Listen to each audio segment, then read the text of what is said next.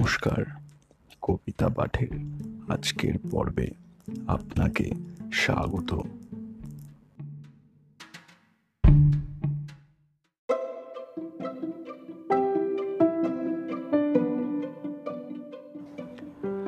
আজকে আমার নিবেদন কবি সুকুমার রায়ের কবিতা টিক টিক টং।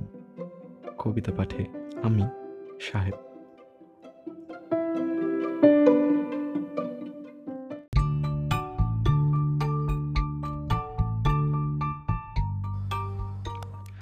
টিক টিক চলে ঘড়ি, টিক টিক টিক।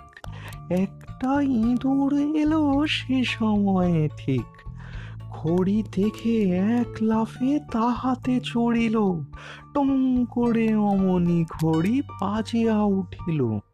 অমনি ইঁদুর ভায়া ল্যাজ গুটাইয়া ঘড়ির উপর থেকে পড়ে লাফাইয়া ছুটিয়া পালায় গেল, আর না আসিল।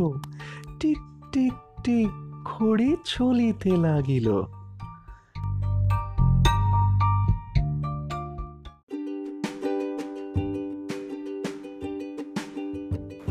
শ্রোতা বন্ধুদের কাছে অনুরোধ, অবশ্যই জানিও কেমন লাগছে আমার কবিতা পাঠ।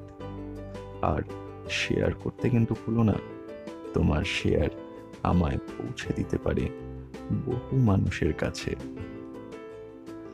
এছাড়াও, আমার আপকামিং এপিসোডসের আপডেটস পেতে সাবস্ক্রাইব করো আমার চ্যানেল ধন্যবাদ।